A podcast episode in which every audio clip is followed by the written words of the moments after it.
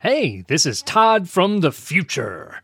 We had a little hiccup in our podcast release schedule for October with the release of our instant reaction for the Dragon Ball Daima trailer, but we are back on track. To help clarify our release schedule for everyone, expect to find instant transmission podcast episodes on your favorite podcasting platform every other Monday at 6 a.m. Central Time. This episode will be released Monday, November 13th in the afternoon due to editing delays, but expect regular bi weekly releases Monday morning following part one of the Frieza arc. And if you want to help Dayton and I with our content releases, editing, and filling our Saiyan bellies, check out our Patreon at patreon.com slash ITDB podcast. ITDB podcast stands for Instant Transmission Dragon Ball Podcast. I promise it's not confusing at all. Once more, that's patreon.com slash ITDB podcast. We really appreciate your guys' support.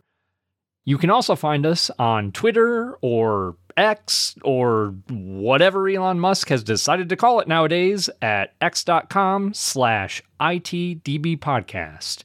Now, back to your regularly scheduled Dragon Ball content.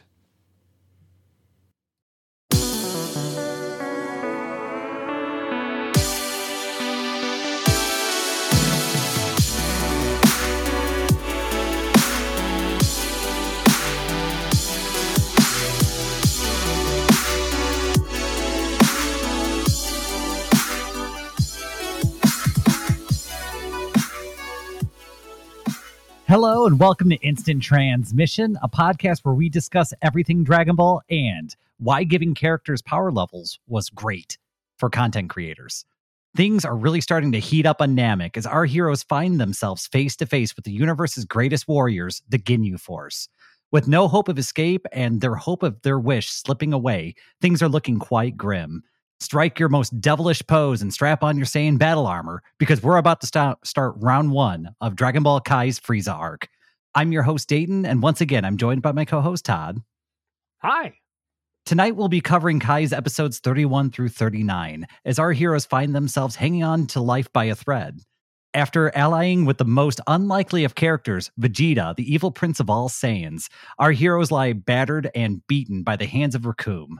Captain Ginyu has secured all seven Dragon Balls, and Lord Frieza is just one summon of the Eternal Dragon away from immortality. Goku is about to step foot on the Namek surface, but he doesn't have much time before he loses his best friend, son, and the wish they all sacrificed so much to try and attain. And with all of that covered, was there anything you wanted to add before we got things started, Todd? No, I'm ready to jump into the Ginyu Force shenanigans. Oh my gosh, me too. Well, the Ginyu Force shenanigans start off on episode 31, which is Son Goku finally arrives. Knock the Ginyu special squad around. And I love the names of some of these episodes because it's you're taking a grim situation and making it feel kind of silly. I mean, especially given the scene that we start with here, because we basically start the episode with Goku arriving on scene to find his five year old son with a broken neck. Yeah, it's kind of a. He sensed the danger that everyone was in, arrives. His son has a broken neck. His best friend is basically broken, I think, every bone in his body, is what he said. But thank God there are senzu beans because it makes everything better.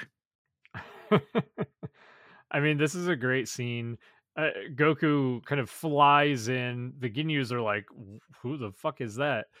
and Goku just completely ignores the bad guys here. I love watching Goku just walk past or fly past Recoome, completely just disregarding him. And Recoome's talking at him, and Goku just has no response. He's focused solely on Gohan in this moment as he picks him up and feeds him a bean. Yeah, the the Ginyu Force are kind of in disbelief at the at the stones on this guy who just showed up, and we get kind of I would say the weirdest moment that happens not long after this, because after Goku gets up his friends, we see him kind of catch up on everything, and he does so by reading Krillin's mind.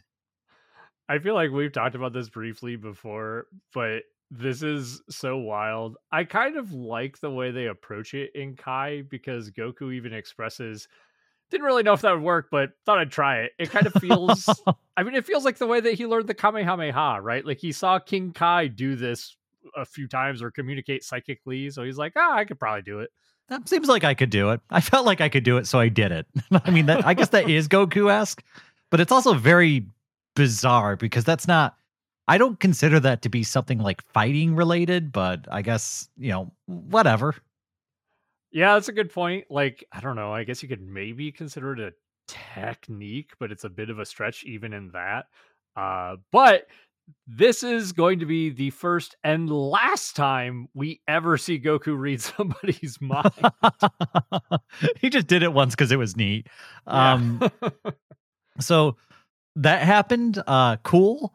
Uh, but we do have um kind of a internal debate between Goku and Krillin and Gohan about what to do with Vegeta. And ultimately, they decide that even though Vegeta's been kind of their enemy for most of the time that they've known him, he's done unspeakable damage to their planet, killed their friends. In this dire situation, he's kind of an ally they need. And Goku decides to throw a senzu bean over to him. I think Goku even kind of rationalizes it, saying that, you know, if not for Vegeta, Krillin and Gohan would probably be dead right now. Absolutely. And, I mean, he's right, admittedly. I mean, while Vegeta is not a friend, he's kind of a necessary ally. Yeah, and it's at this point that we get to see full full confidence, just full erection Goku just step forward and claim that he's going to take on all the Ginyu Force members by himself at this point. And there's a really cool little bit of internal dialogue by Vegeta as he kind of measures Goku and what he's doing and relating him to where he last saw him on planet Earth. And I like this because one, it's kind of a, you know, a Goku pump up. It's kind of neat. But the other thing is that it shows Vegeta's kind of attention to detail and that veteran fighter savvy he picks out every little thing that he sees.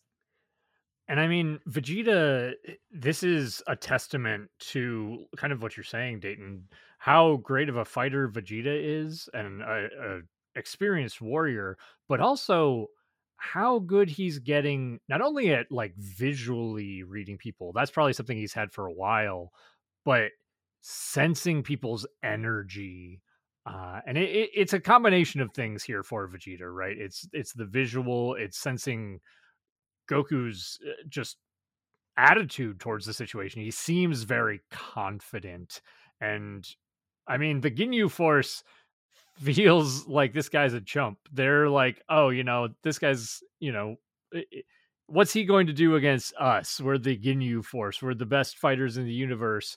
And then they even get a reading on Goku's power level at 5,000. And the thing that cracks me up, though, is that I loved Vegeta's little internal dialogue. And then he gets to the end and he's like, So he's a Super Saiyan. And I just kind of died laughing inside. It's amazing.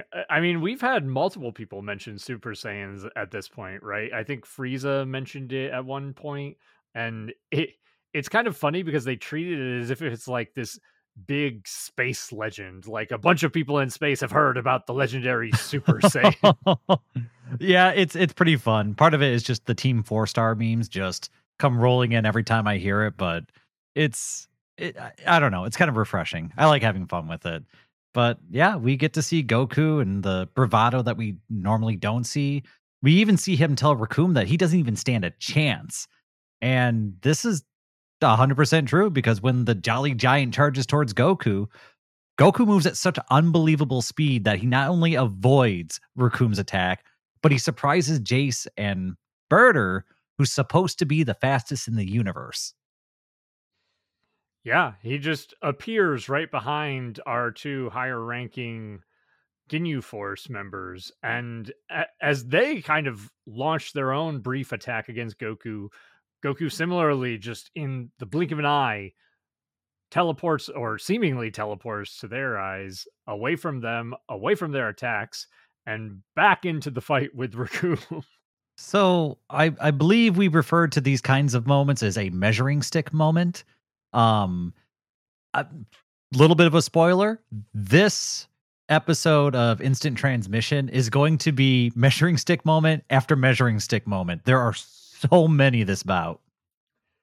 Yeah, 100%. Because we've already seen Recoome beat up Gohan, Krillin, and even Vegeta. And we know Vegeta at this point is stronger than Zarbon, stronger than Dodoria, has beat both of them. Uh, Frieza's kind of right hand men has easily dispatched Guldo, uh, arguably the weakest member of the Ginyu Force, but still a member of the Ginyu Force, and has put up a pretty good fight against Recoome. And now Goku is treating Recoome as if he's standing still. yeah. And it's I mean, we even get moments where Goku's speed is causing Recoome to like spin like a wily coyote cartoon. yeah, and as Goku dodges multiple attacks from Recoome, he eventually Recoome eventually says, "Oh, you know, I've got an attack just for people like you. It's going to take you out and all three of your friends." And just as he's getting ready to charge at Goku with this attack, Goku leaps in, elbowing Recoome in the torso and takes him out with a single blow. Yeah, and this is the person who was able to take on Gohan, Krillin, and Vegeta all at once. And we've seen Vegeta go through multiple power level jumps since this point. So we know he's a big deal. And Goku's just on a completely different planet. And Jeice and Burter, they they don't believe what they've seen. They they can't believe that Recoome was beaten so easily, but they do decide that if they're going to win, they're going to have to take this guy on together.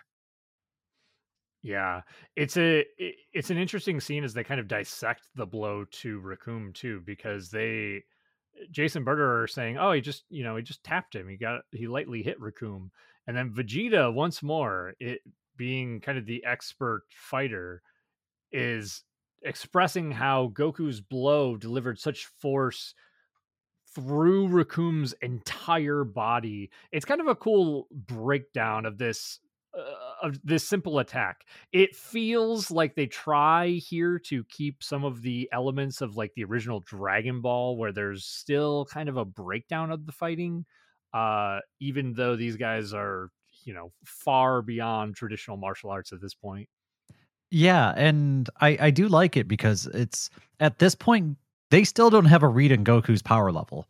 They check their scouters. It says 5,000, yet he's throwing around tens of thousands of power level like it's child's play.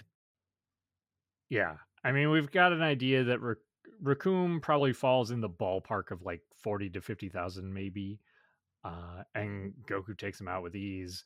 And so Jeice and Burter jump into the fray here. They're going to take on Goku together. And as they kind of leap into action, Goku quickly starts putting the hurt on them, punches Jeice right in the nose, and then delivers his own counterattack as they try to attack Goku.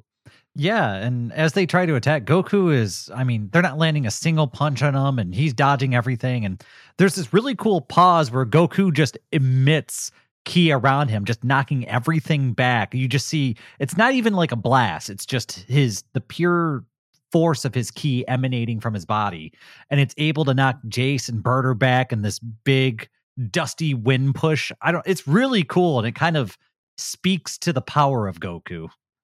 Stop. Goku time. exactly.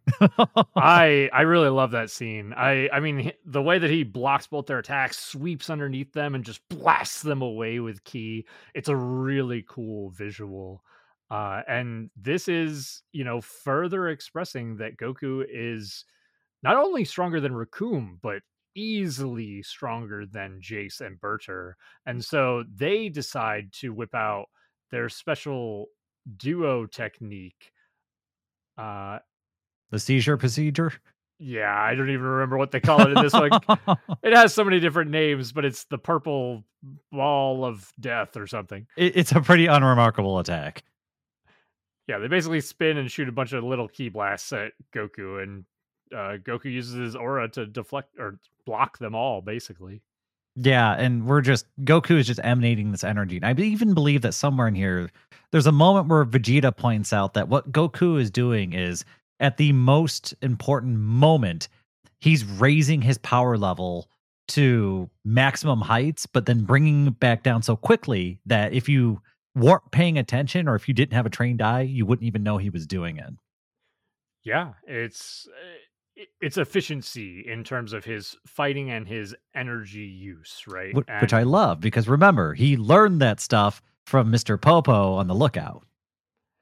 Yeah, and that's a good point. That's a good callback to the tail end of the original Dragon Ball, where Goku did so much mental training and efficiency training. Uh, and so this turns into Jeice and Burter communicating over their scouters and kind of coming up with a plan. Burter telling Jeice, hey, use your crusher ball. And then as soon as he dodges it, I'll grab him from behind because uh, he's going to have to dodge it. And then the moment that Jeice decides, okay, you know, I'll throw my red crusher ball at him, uh, Goku doesn't seem to be moving out of the way. In fact, Goku decides not to move out of the way at all and deflects the ki blast directly at Burter. Yeah, and this just infuriates them. Burter's pissed off at this point and goes in on the attack, and Jeice kind of reluctantly follows in. And we've got this little skirmish that's happening, and Goku's just playing around. He's having fun with them. It even hits a point where he causes them to strike each other and look quite silly. Yeah, it's it's pretty fun, uh, and they they have to kind of calm themselves down um, in order to even continue fighting, so they're not fighting amongst themselves.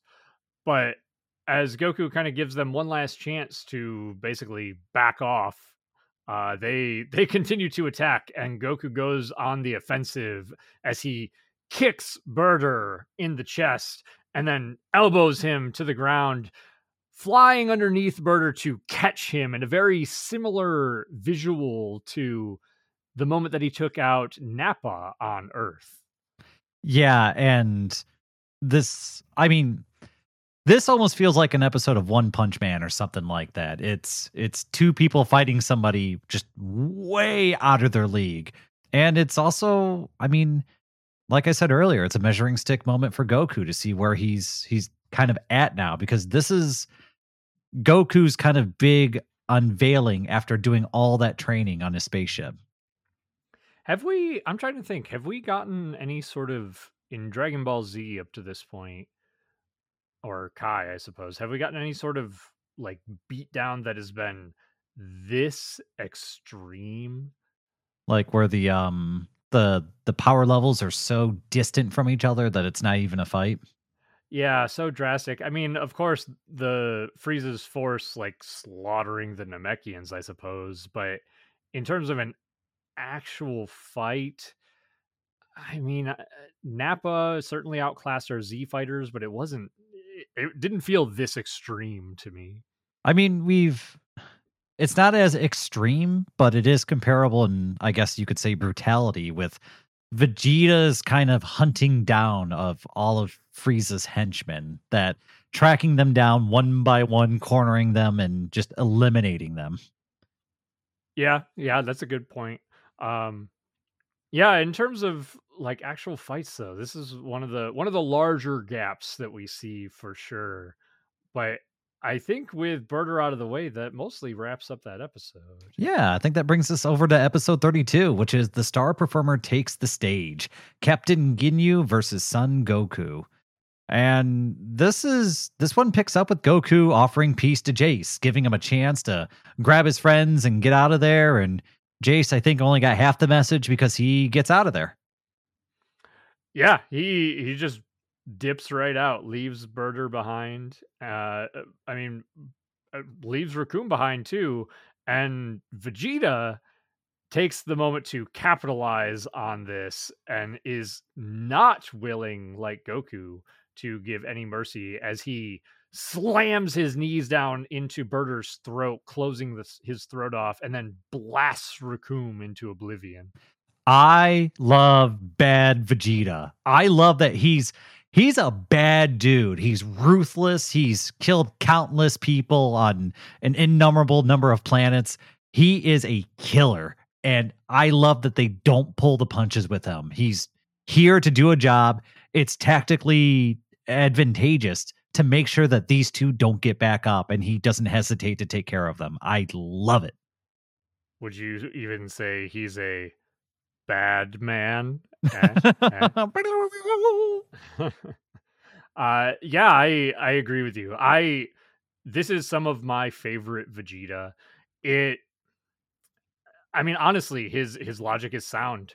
And and we're actually going to see coming up Goku's uh, willingness to uh, show mercy kind of bite him in the ass here because uh, the Ginyu Force is not finished as our uh, our Z fighters kind of collect themselves. They determine how, how they're going to move forward, and while they seem confident in Goku's ability to take on the Ginyu Force, they're also trying to figure out, shit, guys, uh, did they make a wish on the Dragon Balls? Uh, because you know we kind of need the Dragon Balls. Yeah, it's it's kind of a brief discussion. They they know that Frieza has all seven at this point because Captain Ginyu brought them back.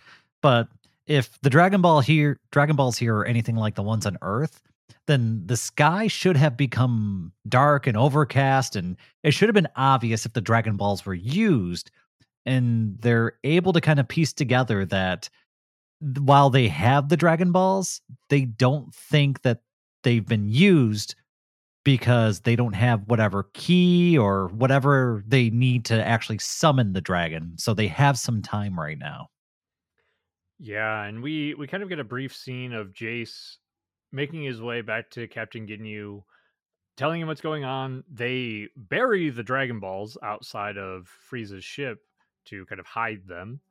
And then Ginyu and Jeice quickly arrive on the scene with Goku, Vegeta, and friends. And Captain Ginyu's now here to kind of show this newcomer who's boss.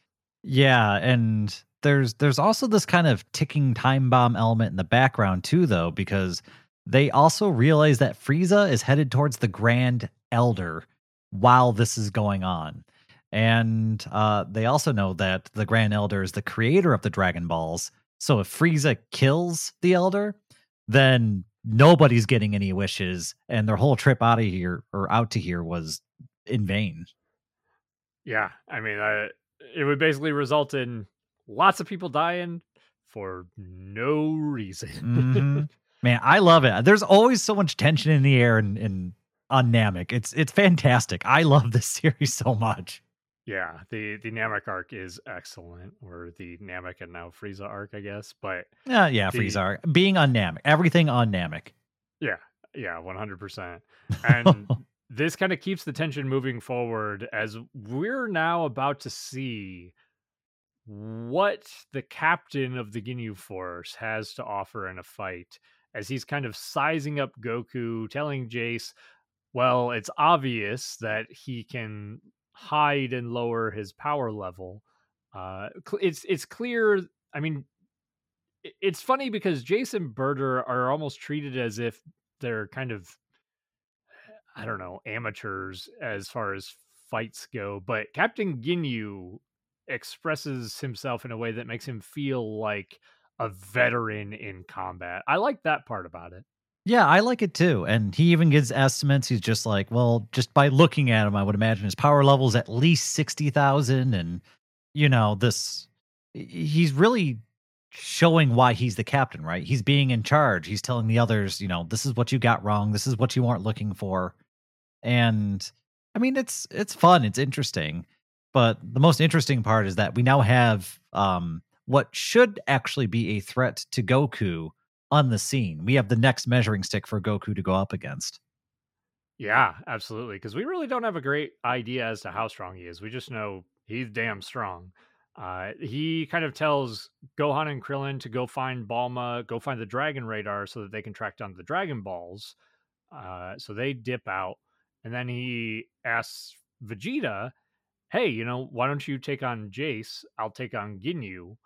and we'll kind of 2v2 this. Uh, but Vegeta has other plans. Yeah, pretty much as soon as Goku's done game planning, Vegeta laughs at him and then just flies off to, I guess, follow his own selfish ambitions.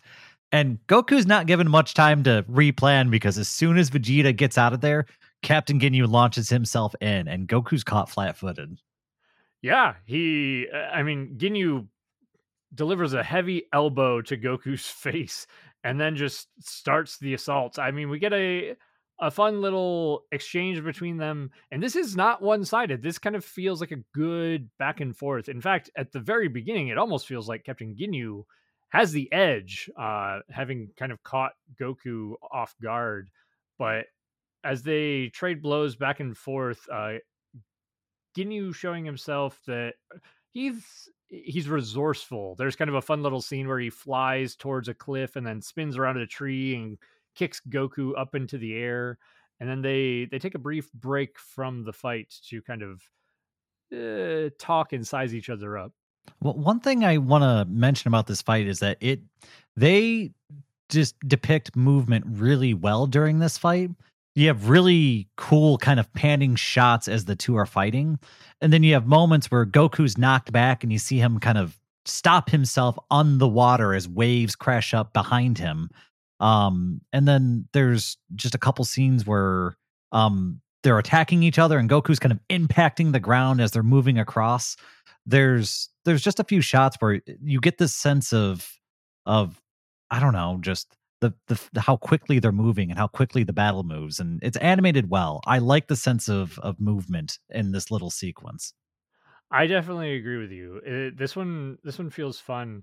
And we had talked last time about since we're watching Kai, it's cutting out a lot of filler, and you can feel for Dayton and I who have watched the original Dragon Ball Z, you can feel that the fights are much shorter, much more condensed, and take up fewer episodes. I did go in not for this fight, but the fight right before this with Jeice and Burter, and I watched. I compared it to the original Dragon Ball Z. They do cut out a lot, but it's a lot of it's kind of fluff. Uh, they they cut out any like extra uh, flashy fists, like the speed lines and stuff like that. But then they also cut out like just Jeice and Burter kind of like dashing at Goku.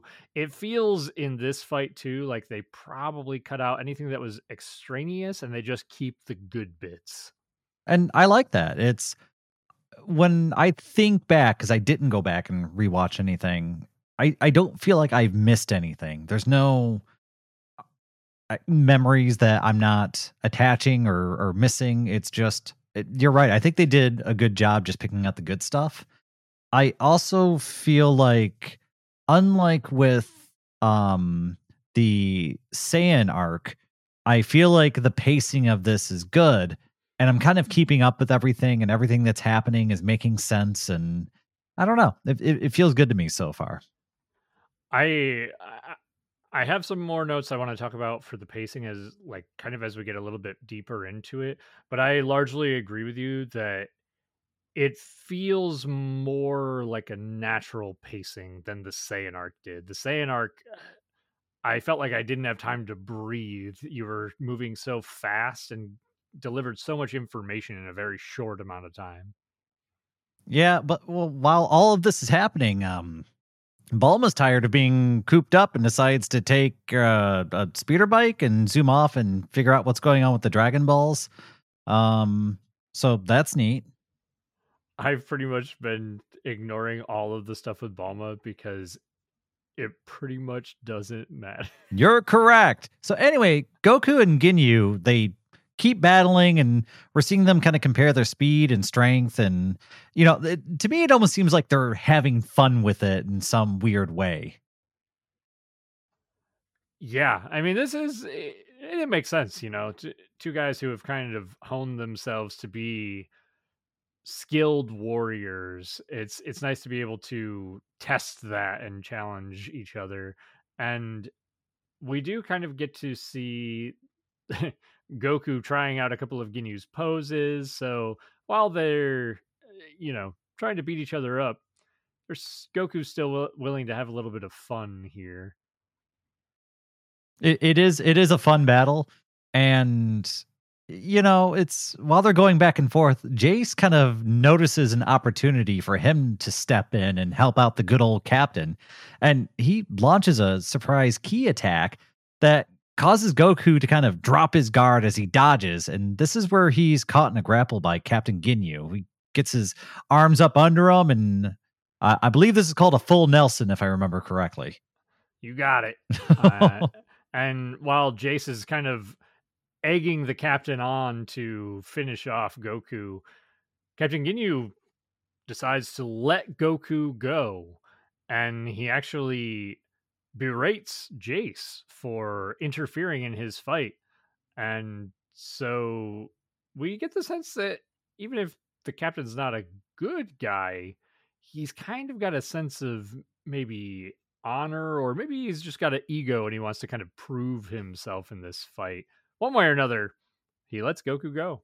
Yeah. And so it's at this point that maybe it is that ego, but the captain kind of eggs Goku on to show his his true power, to see those depths of energy that he knows is there that Goku hasn't shown yet. And Goku decides to oblige him. And we see Goku begin channeling and even slipping into Kaioken. And as the power level climbs 60,000, 80,000, 100,000, and we end at Goku reaching over 110,000 as Captain Ginyu begins losing his shit. Yeah.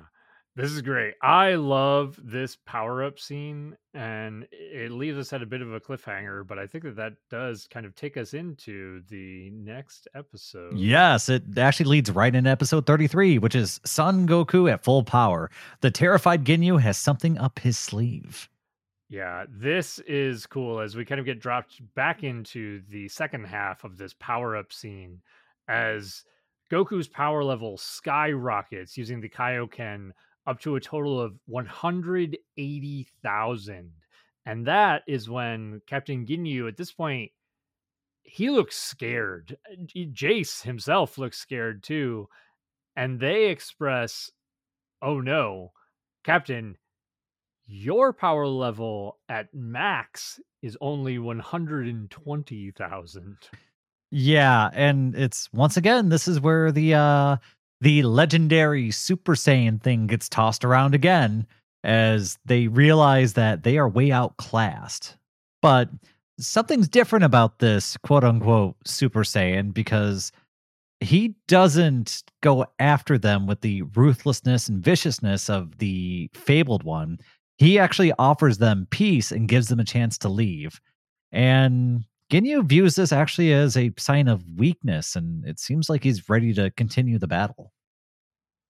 Yeah, there's even a, a cool little scene of Ginyu grabbing a fly by him and almost like thinking that he's going to let it go.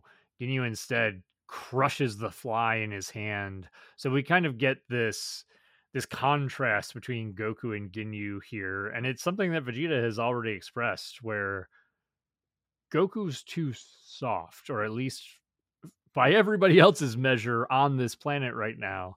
They think that Goku's too willing to let people go, too forgiving, but Vegeta's not that way. Ginyu's not that way. And so Ginyu gains a measure of confidence saying, yeah, I don't think you're really a Super Saiyan. They're supposed to be ruthless killers. I think maybe you're close, but I don't think you've completed your transformation, which is I love the foreshadowing in that. It's excellent. Yeah, and while all this is happening, I'm going to go through some some flash news, some quick news notes here because there's a lot of things they touch on in the background. Um, we find Bulma, or I guess Bulma's found by Gohan and Krillin, and uh, that's neat. They bring her back to camp, um, which is cool. Uh, Nail arrives back at the Grand Elder's home and prepares to offer his life in defense of his people's leader. Uh, Dende's potential is unlocked, and he's ordered off to help the Earthlings. And uh, yeah, at the end of all this, the Elder makes a quick little comment on how if Frieza doesn't claim his life, then old age will. Yeah. And so we're I mean we we know that there's a ticking clock here, not only from Frieza but also just from Ginyu is about to croak any moment. And so Dende flies out to help the Earthlings or help our Z fighters to give them the what they're calling the password now to help them use the Dragon Balls. And Dende even crosses paths with Frieza as Frieza is coming to greet Ginyu. Uh, however, Frieza is greeted by Nail as Nail steps out in Ginyu's defense. Uh, but this is not going to end well. In Ginyu's defense? Oh, sorry. Guru, Ginyu, one of those words. These G names, right? That's right. but yeah, with uh Frieza on site and being greeted, um Frieza immediately demands the password from Nail. And Nail says, "Oh, hell no.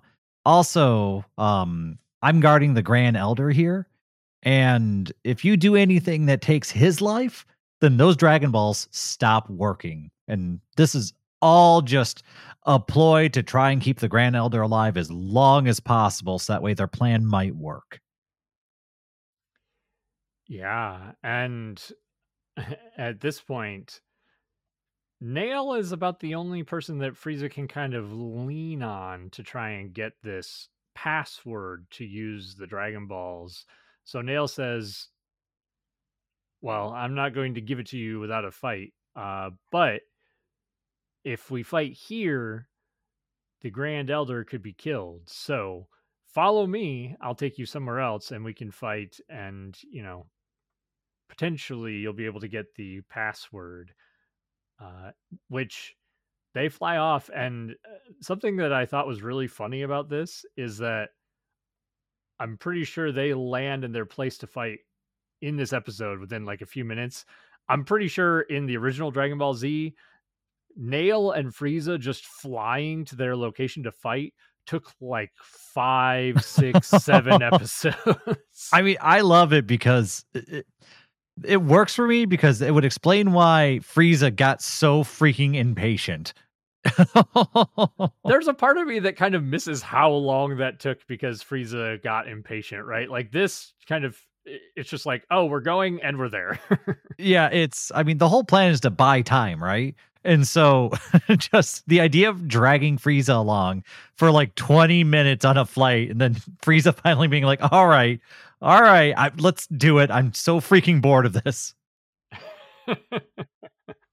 Yeah, I agree. Uh, but yeah, we we pretty much arrive at this battleground, and Nail charges up.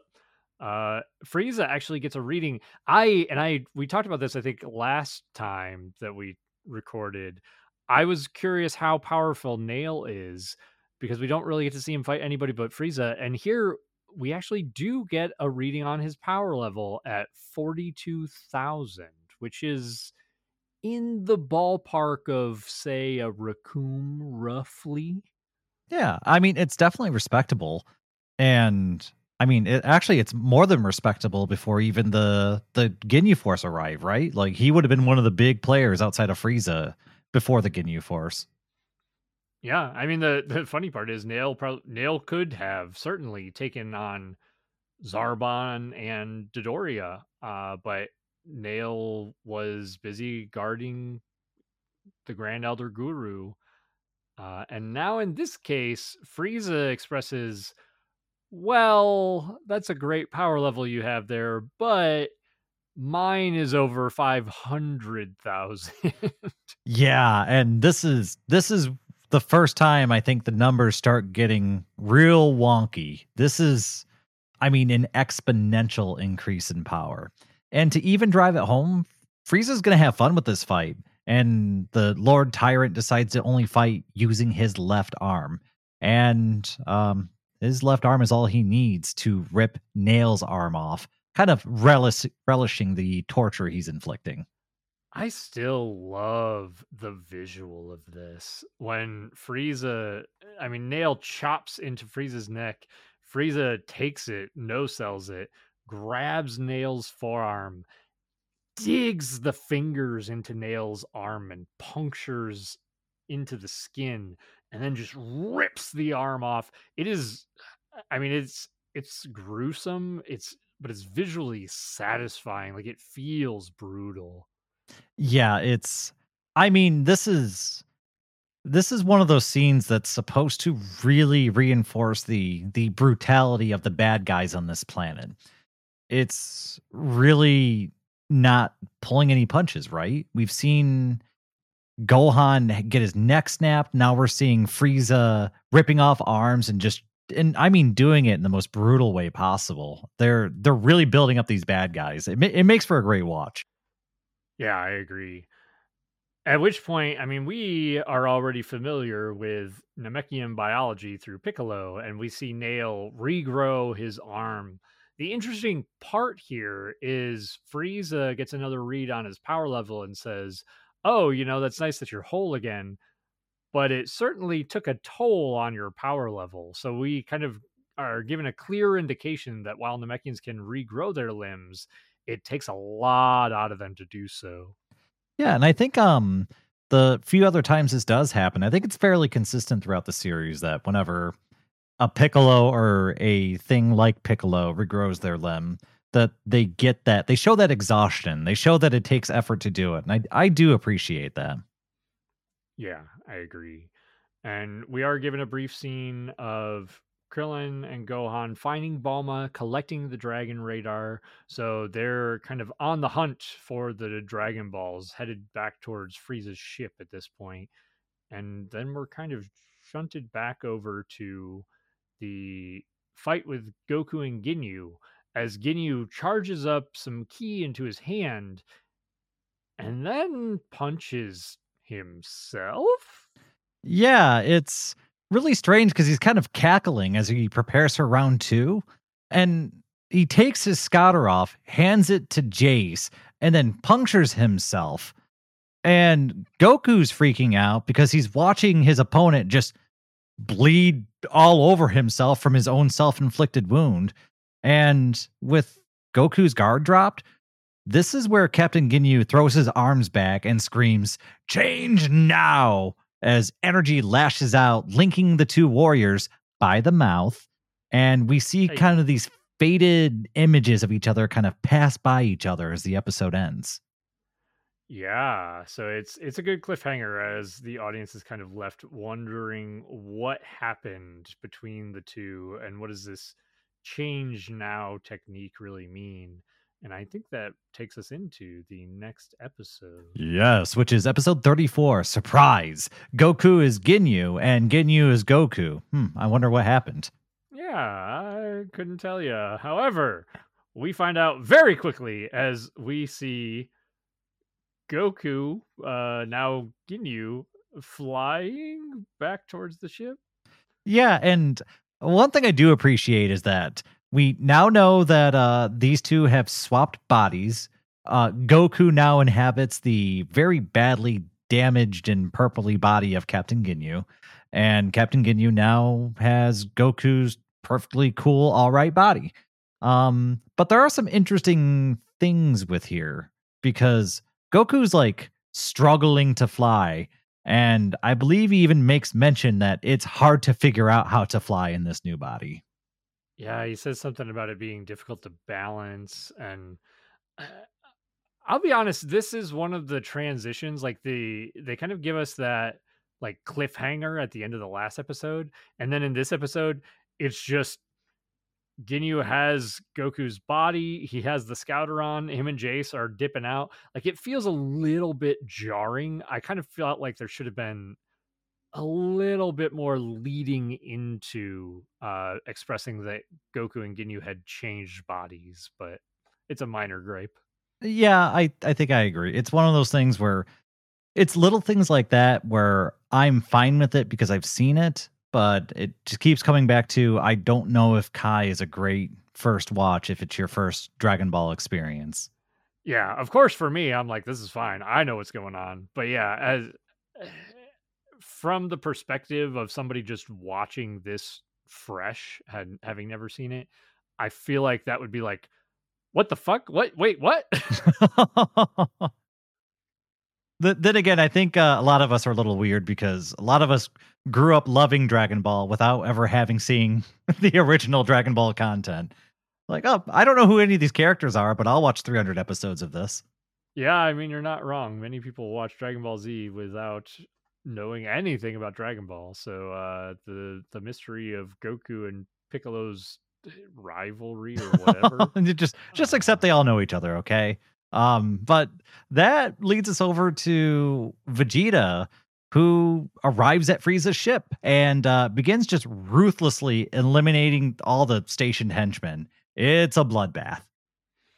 Yeah, uh, once more, uh, Vegeta just proving that he is very willing to murder people uh, who are in his way, or even uh, just kind of marginally inconveniencing him. he's he's a bad man, but even bad mans need to clean up every now and then, and so he uh, decides to change his clothes and take a shower and just you know do all the the nice things that you would do at home. Yeah, I mean it's you know, something that I hadn't really thought about before. I mean, this is funny because he's eating a senzu bean. Uh, so the senzu bean will replenish your energy, will heal your wounds. It will not, however, clean you up. Uh, but the other thing here too is we're we're coming up to, well, it'll come up soon, but Vegeta has been running around, and we never get to see like Vegeta resting or taking time to to sleep or or eat or anything. And I think that point is going to be relevant moving forward, but I'm jumping ahead a little bit. It, it's pretty funny because I think I pointed that out last episode of Instant Transmission, and uh, I mean, we still haven't really seen him eat. I mean, I guess senzu bean makes you full, so you don't need to eat after a senzu bean, but we have not seen him eat anything up until that senzu bean, and it's been an amount of time that I cannot determine because Namek does not have a day or night cycle, and time just seems to pass at least 10 days. It's taking Goku at least 10 days to get there. So something. Uh, but yeah, uh, Vegeta kind of re-equips himself with some fresh armor. Gohan and Krillin arrive on the scene with the Dragon Radar, and Vegeta's kind of like hiding, waiting for them to find the Dragon Balls for him. And as they find the Dragon Balls, they basically are like, "We're gonna summon Shenron." And Krillin says the magic words. Nothing happens. Yeah, and Vegeta's just watching all this, hoping to slide in and make the wish once they summon the dragon. But he's pissed off because the dragon's not summoned. Uh, Gohan and Krillin are upset because the dragon's not summoned. And worse yet, uh, Captain Ginyu is now showing back up, except it's not Captain Ginyu, it's uh, Captain Goku? Captain Goku and he's got Jeice in tow, which really throws Gohan and Krillin for a loop as they kind of initially hide and then see, hey, it's Goku, and come out to chat. And they're like, oh, you must have convinced this Jeice fella to fight on our side, right, Goku? well, the cat's out of the bag pretty quickly as not only does Gohan kind of call out that that's not actually his dad, but Captain Goku also decides to deck Krillin right in the schnoz or lack of schnoz. And eh, yeah, things are confusing now because Gohan's pleading with Krillin, telling him that, hey, that's not Goku. Krillin doesn't quite believe him, even after being punched in the face, but eh, it gets even more confusing when Goku and Ginyu's body floats onto the scene. Yeah, yeah, this adds additional complications, and they're trying to figure out exactly what's going on, but Captain Ginyu Goku. I was uh, dreading talking about this in the podcast the entire time. I knew it was coming. so for for now, I'm calling Ginyu and Goku's body as Captain Ginyu. And then uh Purple Goku? Sure. I was I was Or just reluctant- Goku. We can just stick with Goku. Yeah, I I almost went with your nomenclature of Captain Goku, but I feel like that is also confusing as much as I like the the the nickname. Um, but yeah, maybe so Ginyu right now is in Goku's body. We'll call him Ginyu, I guess. Okay. and Goku is in Ginyu's body. I, I, mean, we could call him Goku or Purple Goku. I don't fuck. All right, so just understand that Ginyu is in Goku's body and Goku is in Ginyu's body until we say otherwise. That's right. And Ginyu goes on the offensive, uh, attacking Krillin and Gohan and he's super stoked to try out his new power, his 180,000 power level.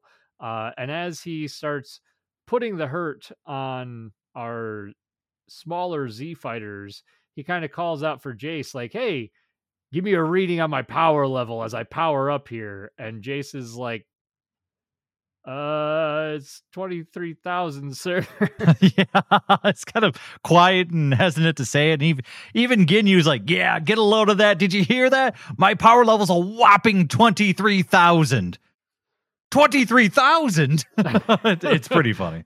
Yeah, it takes a minute to hit. Uh, and he's kind of confused, but Goku, who's already expressed difficulty flying in Ginyu's body, says your mind and your body have to be in sync.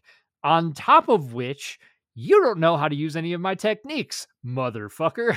Yeah, and it's at this point that we see Krillin and Gohan kind of gain some confidence, and Krillin dives in and goes on the attack. And it's there's a cool little scene where Ginyu goes to throw a punch and a kick, and Krillin pops off a couple after images where he's like taunting G- or Ginyu and this is where we see Krillin actually land a pretty good blow on the captain, sending him flying towards Gohan, who's still kind of wrestling with the idea of hitting his dad. It's kind of like it it's it's brief, but it's kind of funny and cool to see Krillin, who is very far out of his depths here, or should be, putting the hurt on Goku. I mean, on Ginyu Goku, but it's Goku's body. Whatever, you mm-hmm. get it yeah, it's fun. And I mean it's it's always nice seeing the side characters get their their moment in the in the limelight. But this moment, uh, it's kind of a, a a sour one in itself too, because as Ginyu goes flying towards Gohan, uh, that hesitation's enough for Ginyu to just kind of backhand Gohan and send him flying. Yeah, Gohan is unwilling to hit Ginyu and Krillin kind of says, you know, what's up? And Gohan's like, he looks like my dad. I couldn't bring myself to hit him. And Krillin's like, you know, Goku's my best friend. I understand, but you just gotta eh, i mean you gotta do it you gotta yeah that's not your dad you have to understand that that right there is not your dad and i guess after some some coaching, Gohan's kind of on board, and we see Krillin and Gohan start attacking in sync. And once they start working together, they're just landing vicious blow after vicious blow. And Captain Ginyu is eventually forced to scream for help. And Jeice is going to step in, but that is until Vegeta kind of steps out of the shadows and makes sure that that does not happen. Yeah. Now Vegeta is willing to take on his opponent fighting Jeice. Uh, now that things are looking very much in Vegeta's favor, because if Vegeta can take out Jeice, I mean he's the top dog in this situation right now, uh, and so he keeps Jeice busy as they kind of talk for a bit. Um, kind of uh, more or less gives Jeice the spiel of uh, here's your Saiyan handbook. Check out my new and improved power level. And Jeice is pretty afraid as he gets a reading on Vegeta's power. And rightfully so. It's kind of a panic moment as he starts launching the classic barrage of ki blast that last time I checked has not ever worked. And once again, it's not worked as Vegeta kind of steps through the barrage and out of the smoke, and Jeice is evaporated. Jeice is no longer on this planet anymore. And this whole time Vegeta has this menacing smile the whole time. He's he's a shark that smells blood. And I mean, what a monster. what an absolute monster that man is. it's a brief but cool scene. Like Vegeta coming out of the barrage of ki blasts, you see the kind of like wave of red energy come off of his body as he plows through it.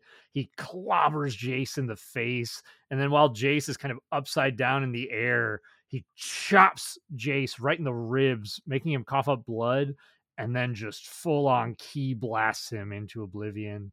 It's like you said, it's it's savage, but man, it's cool to watch. And this is like peak form Vegeta. Oh yeah, Vegeta is a bad bad man, and he's being real bad right now.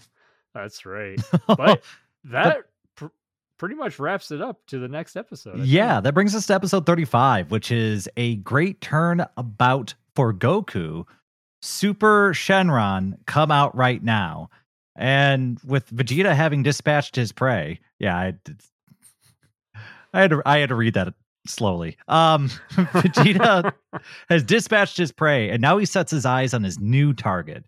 And it's just with ruthless efficiency that he guns for for Captain Ginyu, who, like we read earlier, whose power level is only 23,000 and Vegeta just, just lays an absolute beating on him.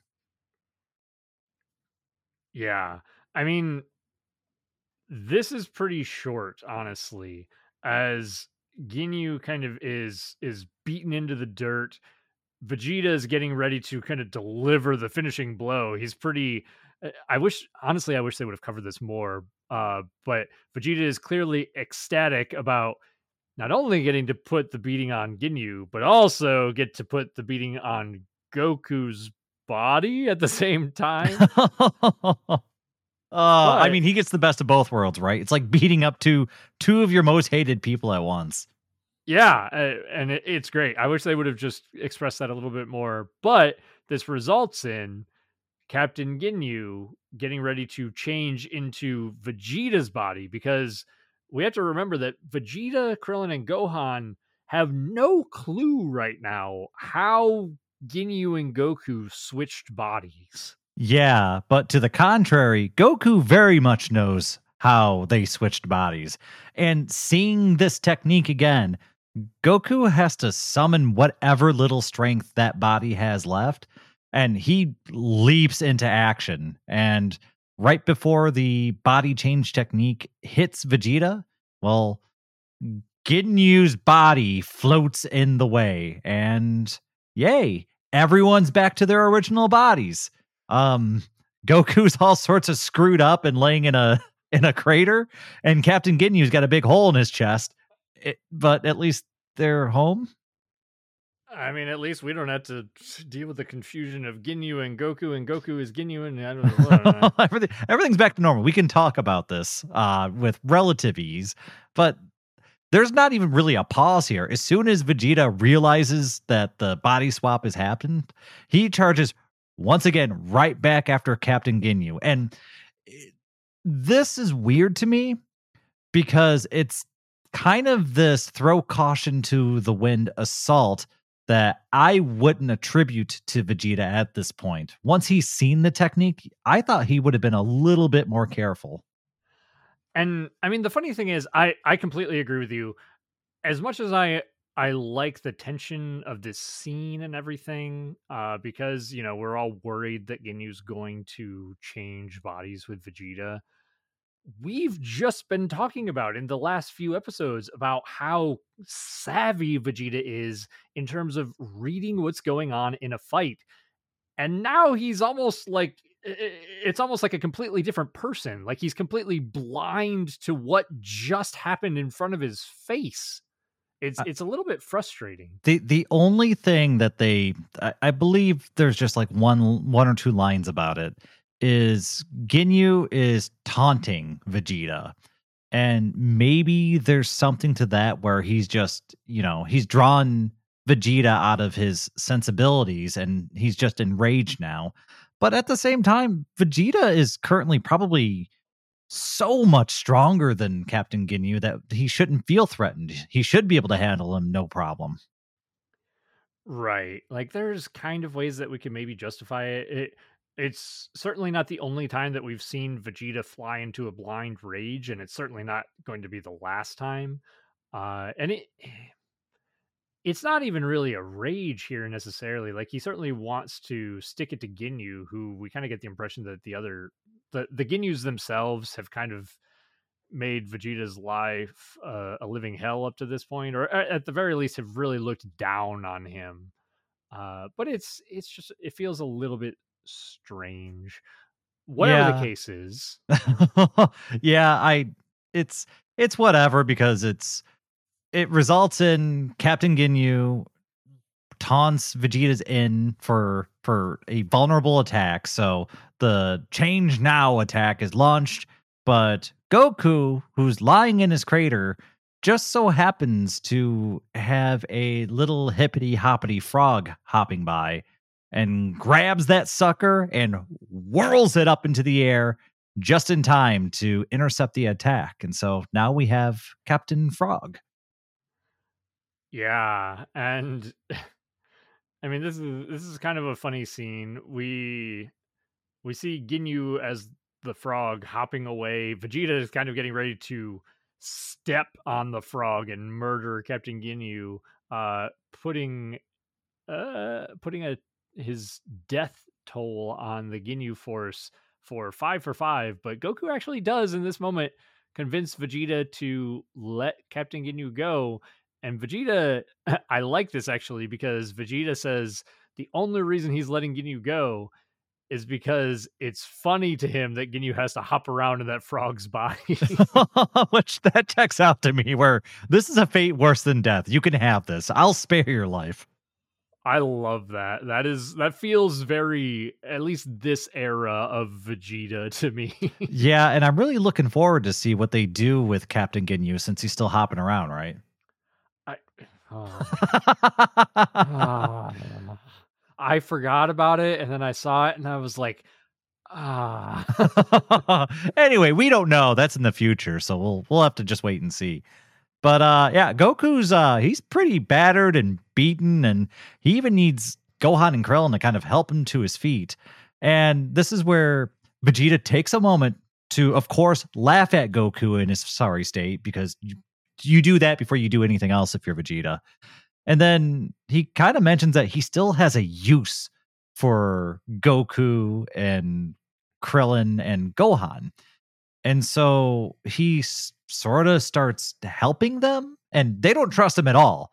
But Vegeta understands that he does need help if he's going to somehow beat Frieza. And so we get this scene of Krillin basically second guessing everything that Vegeta's doing, but it all turns out to be in good faith. Uh, they get Goku in a rejuvenation pod. Uh, they start putting on Saiyan battle armor. It's kind of a cool scene where everyone's kind of gearing up for the boss battle. It's fun. It, it, it's fun seeing you know our all of our allies together here. I do also love that before Vegeta decides to help them, he does point out that oh, it looks like I could murder all of you right now if I really wanted to, but I need you to fight Frieza. like, just remember who's who's God King right now, okay? All right, cool. I'll help you. Yeah, he's fully on top at the moment, uh, you know, because Frieza's not here. But uh, he does express, you know, we're putting Goku in this healing pod. I blew up the the good pod, so this one might take a little while longer. Here's some armor uh, for you, Gohan and Krillin. Uh, this this is a weird detail that I remembered, but Vegeta says when he puts on the other armor, the armor without the shoulder pads, he basically says, "Oh, they only have an old model of armor in my size." And then he hands the other ones with the shoulder pads to Gohan and Krillin saying, "This is the, you know, the newer model." Uh, and they're, you know, they're very elastic, whatever. They they work great. The interesting part about this to me is that in Dragon Ball Z in the original dub, it was actually the opposite. Uh, it was that Vegeta, when he handed the armor to Gohan and Krillin, said, Here, these are old models, but they should work just as well. I don't know why that got changed or you know even where that got changed. If in the manga it was originally this way in Kai, I just thought it was weird that they switched it around. That is weird. Huh. I guess I didn't notice that either because it's such a subtle change, right? It's something it, where if you weren't really paying attention, you would miss it. It really doesn't matter in the grand scheme of things at all. I just noticed it and was like, I wonder why they changed oh, that. great. I'm not going to be able to sleep tonight as I just debate the the meaning of switching which armor's new and old. You're never going to know which one is the new model and which one's the old model. I'm not. I, and why? Why would they change it? Oh, it hurts my brain. That's right. Take that. It's, uh, it's silly Dragon Ball trivia. But okay, so they put on the old and new, or new and old armor, depending on which way you look at it. And like I said, I like I love this kind of pause before the final battle. This get geared up, get healed up, get prepared because it's it's just the big guy from here on out. And I love this kind of pause to gather gather the troops sort of episode it feels it almost feels like playing a, like a like a Japanese RPG. Yes, which I love. I think that's fantastic. Yeah, I'm I'm totally here for it. But speaking of our big bad, we kind of cut back over to the battle between or battle. Yeah, we'll oh. put that in air quotes. Yeah, between Nail and Frieza as Nail is just bloodied and battered and gives a huge ki blast directly in Frieza's face. By the way, uh, I love the impact of that ki blast because it feels like it hits hard, even though Frieza absolutely no sells it. Oh yeah, I mean, it even you see the ground just destroyed around Frieza, except for this little tiny island that Frieza is standing on, and then Frieza just kind of leaps forward and backhands Nail in the face, knocking him to the ground. Uh, I mean, it, it feels like this is Nail's kind of final moment, but he's laughing in Frieza's face as he grabs his wounded face at this point, uh, because he knows that the Earthlings probably have access to the Dragon Balls and how to summon the dragon at this point. So, okay, what is your because I had mixed feelings about this what is your opinion on Nail absolutely spilling the beans to Frieza about what their grand plan is? It feels I don't know. Like it, it, it feels like the only way that Nail can kind of get one up on Frieza, right? But at the same time, eh, I mean, he gave up the ghost too quickly, too, right? Like he he really I mean, he, eh, Nail knows exactly how the the sky should turn black when Porunga is summoned. Uh, so Nail hasn't seen that yet. Mm-hmm. I mean, you feel like Nail should at least wait for that sign yeah. before saying anything. It's like, hey guys, we we don't even know if they have the Dragon Balls yet, and you just kind of tipped the the gi- giant big bad monster off that this is what's going on. So because when he spilled the beans there, my thought was, is he trying to save his own life at this point, or is he doing it out of ego? Like what? What's the motivation for telling Frieza at this point? And I guess I guess it could be mostly ego, like you said, to get one over on Frieza. That's the only thing that really makes sense to me, especially in the way that Nail in the way that he's acting here because it's not like he's pleading for his life it's not like he's afraid uh he's he's laughing like it feels more like he's trying to just stick it to Frieza who murdered all of his race but his timing could have been better. Yeah i mean i think it was one of those like i'm about to die i know the grand elder's about to die if there's one thing our race can leave Frieza with, it's that just awful taste of defeat in his mouth. Yeah, yeah, like like somebody got uh got one over on him and this enrages Frieza as Frieza takes off using his scouter to kind of figure out what's going on. Doesn't detect. I love that scene, by the way. Frieza just taking stock and just that slow realization that the wheels have completely come off.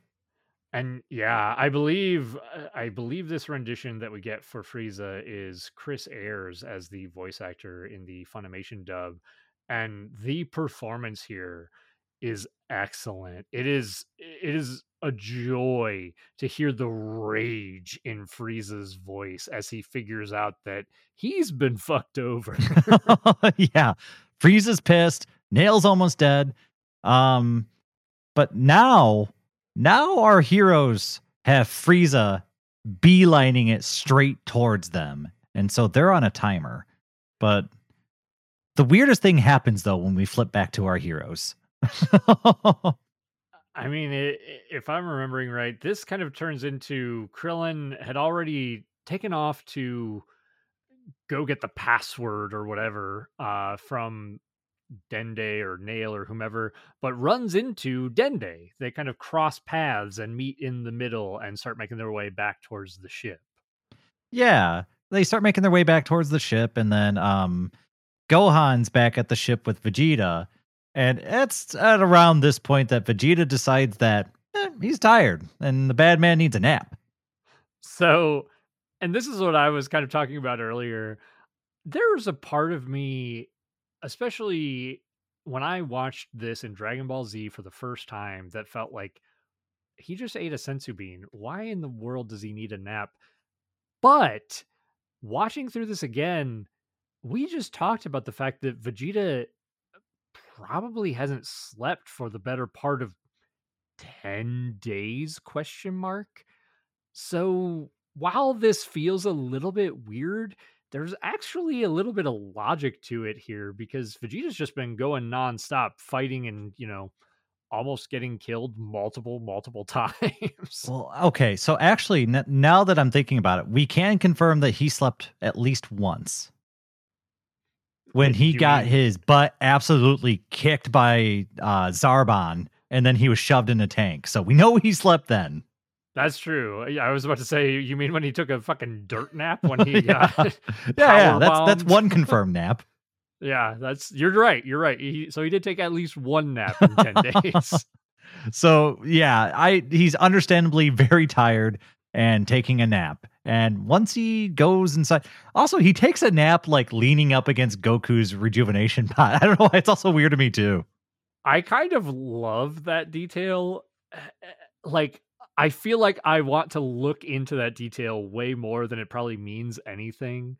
Like I'm trying to imagine is Vegeta is he does he want to be there and ready when Goku gets out? Is he trying to like prevent anybody from going in and getting Goku without him knowing? Like, what's going through his mind that he wants to sit there in front of Goku in the healing pod?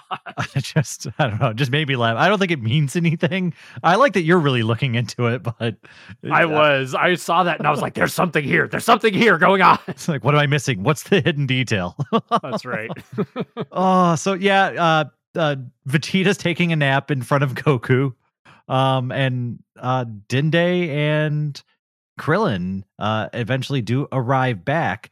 And this is where Gohan re- reveals that detail that currently Vegeta's taking a nap and the Dragon Balls are up for grabs. You know, there's something funny to me here too about the fact that Krillin and Gohan and Goku have kind of allied with Vegeta, and they keep expressing, you know, Vegeta's betrayed us multiple times. Krillin goes out of his way to sneak behind Vegeta's back as his ally in this moment to summon the dragon without Vegeta's knowledge. It's just, it's funny to me that there's kind of that parallel of like I'm gonna fuck him over here. I mean, Krillin's also definitely the guy who would do that and be like, nah, I you all try and be nice with this guy, and it has not worked out. Screw that guy. We're making a wish.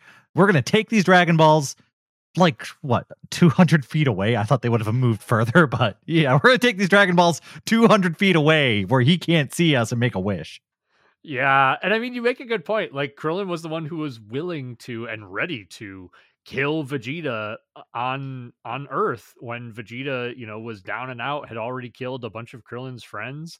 I mean, Vegeta shouldn't have any love for Vegeta in this moment, right? Like he should feel like uh, he, you know, doesn't trust Vegeta. no, no, with with great reason, but I love it. They've they've snuck around behind Vegeta's back and uh I think we end this episode with them beginning to summon the dragon. Yeah, I think that kind of as they, you know, now with Dende speaking in Namekian to summon the dragon, I think we start back up with that on the next episode. Yeah, and that's episode 36. Uh, an enraged Frieza draws near. Porunga, grant this wish. And this is where we pick up with the dragon actually being summoned. And this is the eternal dragon Porunga, god of dreams, which is awesome. I love that title. And all of our heroes stand just astonished before this huge, bulking dragon, especially when you compare it to Shenron, who we have back on Earth. You know, as we've been going through Kai, the the dialogue is certainly improved from the original Dragon Ball Z dub. There are many moments that feel funny to me because Kai Kai is a very I mean, it's it's a pretty serious version, as serious as Dragon Ball gets in terms of like the dub and the rendition. And Krillin makes a comment like, "Wow, your dragon here is huge. He's buff." Uh, but it really feels about as close to the abridged version of that dialogue without being like over the top ridiculous as Krillin in abridged says, "Oh shit, that's your dragon? He could wear our dragon like a scarf." I mean, it's pretty funny. Um, we, I mean, I love Porunga. I love that the Namekian dragon is just an absolute alpha of dragons. And this is the home world, right? This is like they should have this awesome beastly dragon, even if it kind of looks ridiculous. it does look ridiculous, but yeah, I, I agree. I I like that he's, you know, swole as hell. I like that they use his title here. I don't think in the original dub they called him the God of Dreams or the Dragon of Dreams. Uh, so I I like that that was included. And this is, I mean, this is the moment that they've been waiting for as they kind of ask the dragon to bring back all of the people who were killed by the Saiyans on Earth. Yeah, and I mean, this super dragon should can grant three wishes, but unfortunately, he can still only revive one person at a time, which I forgot that that was a thing. so, oh, yeah, I forgot that he could only do one at a time. I was just like, oh shoot, I forgot about that. Like it did catch me off guard, but as soon as he said it, I was like, oh yeah, that's right. Yeah, that is the limitation. And so they all go into planning mode, including King Kai and our dead Z fighters with Piccolo, Yamcha, Tien, and Chaozu. Yeah, uh, and it's it is kind of a panic moment because a, a wrench immediately got thrown into the works, but Piccolo decides to kind of pipe in and he more or less uses King Kai and demands that he's wish back first. And there's some doubts and people are unsure, but it makes sense when he's when he brings up that if he comes back, so does Kami and so does Earth's Dragon Balls, which is great. Great thinking, cool guy coming up with a cool plan, right? Well, this plan immediately goes off the rails when he demands that the second wish be bring him to planet Namek. Oh my god. I love this. I love King Kai's reaction to this. King Kai's pissed off, like, "Hey, I've been telling you guys not to fuck with Frieza, and now you're taking your you've just been resurrected, and you're gonna go get yourself killed fighting Frieza." that's the thing. If Piccolo goes there and dies, then the Earth's Dragon Balls are gone again anyway, right? Like, that's what are you doing? Right. This again, abridged kind of points how out how ridiculous this plan is and changes it up. it actually, uh, it's actually even better. It's just better on unabridged. I, I'm not gonna lie, you're right because Krillin is the one who actually does this in the abridged version. And is like, "Hey, bring Piccolo to Namek," and Piccolo's like, "Wait, what? No!" I was like, "God damn it!" uh, so yeah, so that's the game plan. Um, I hope they do it quickly because Frieza is just storming towards the scene. And even worse, Vegeta wakes up and notices that uh, the sky is not only dark, but that there's a goddamn colossal dragon in the background and begins just losing his shit. Yeah, maybe they should have moved more than 200 feet, you think? Huh? Mm, I don't know about that. I don't know about that, but at least we got Piccolo back to life, and now we've got the second wish, which brings Piccolo to Namek, but not where they're at on Namek, just kind of generally Namek. I love that this was just a fumbling of like it they almost make it feel like it was a mistranslation as Dende's like oh you wanted him to be brought here instead of just on Namek like Dende almost makes it sound like eh, like speaking English or common or whatever you want to call it is like his second language and he didn't understand the exact meaning of what Krillin was saying. or maybe even something like it's the, you know, like with most making wish tropes, if you're not specific, like you'll get what you wish for sort of thing, right? Yeah, definitely could have also been that. But as a result, we're down two wishes. Piccolo is alive and on Namek. However, Vegeta now arrives on the scene and he's pissed. Yeah, his anger is just bubbling over as he marches towards, well, our little heroes, because all of them are short. And he grabs mm-hmm. Dende by the by his collar and gives them an ultimatum either give him immortality with the remaining wish or they all die. And Krillin is actually the one who kind of breaks first and says, "Yeah, like we we don't have a choice. I don't see any other way out of this. So give give Vegeta his wish." Yeah, and so Dende starts to ask the dragon for the wish. However, the dragon starts to act a little bit strange and the Dragon Balls begin to kind of flash and in that moment the dragon vanishes, the Dragon Balls turning to stone. Vegeta's kind of asking, Hey, am I immortal? I don't feel any different. What happened? And Dende says, No, the wish didn't go through.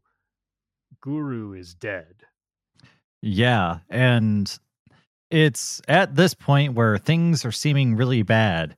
Um, things start really seeming even badder as Vegeta's rage kind of gives way to shock and terror as the terrifying visage of Frieza is finally revealed.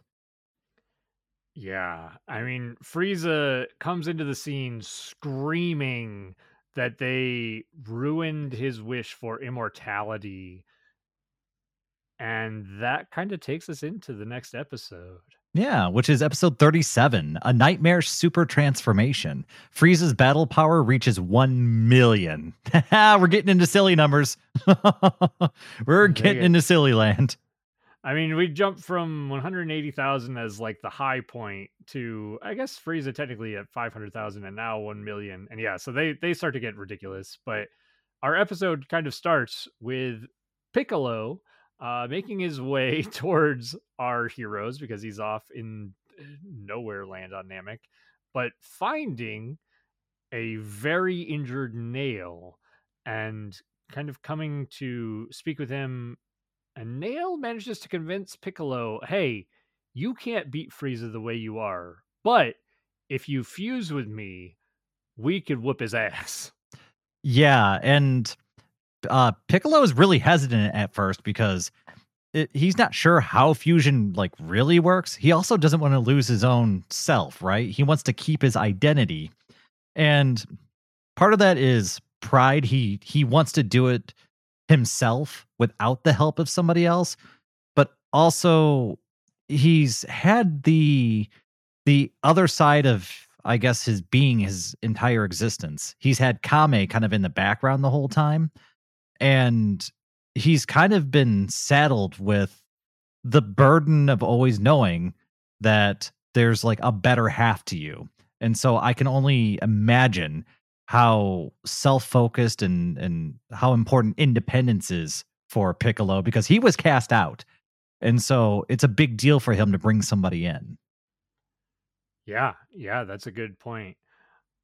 Piccolo does relent though, kind of feeling the the power of Frieza in the distance and feeling how dire this situation is. And we get Piccolo kind of touching Nail, and the two forms meld into one, uh, revealing just, you know, what looks to be Piccolo. Uh, but feeling invigorated and empowered, he flies off with this new power to make it to help our friends fight the tyrant Frieza. And we kind of cut back over to Frieza attacking our Z fighters. They they did change up my favorite scene a little bit. Because he's invincible. He can do it. He's the ultimate Namekian warrior. it's a little better this time, but uh, I like the original more. What? You, oh, okay. I was about to say you, you can do like, it. Uh, you can do it. Yes, yes. I feel good. I feel great. I can win. I'm sorry. The original did it better. I'm sorry. There's not even an argument. Downgrade. Definitely a downgrade. Yeah, that's uh I don't know. I, I kind of like that scene for being just ridiculous and over the top in the original. I'm not gonna lie. Me too. I, I actually appreciate it. It's it's kind of I don't know. Whatever. I love the memes, so I'm glad it exists. But yeah, we get Vegeta and Frieza's battle beginning, and it's I mean it begins with a bang as Frieza just starts launching terrifying blast after terrifying ki blast, and things look bad right off the get. Gohan and Krillin realize that they don't really stand a chance unless they lend their strength to Vegeta. However, the second they step in, Frieza's just overwhelming power instantly forces them back to the point where Vegeta actually steps in to save them. And this results in kind of a cool moment as Gohan and Krillin are beginning to kind of tremble and quake at just the the fearsome might of Frieza. But Vegeta is kind of steadying the ship and being the confident leader as he announces that the three of them, if they band together, could easily beat Frieza. And it kind of rights everything, and the troops begin to rally. Yeah, it's cool. I mean, Vegeta manages to even deflect one of Frieza's ki blasts. So we're kind of getting a sense for how powerful Vegeta has become after all of his Zenkai boosts here.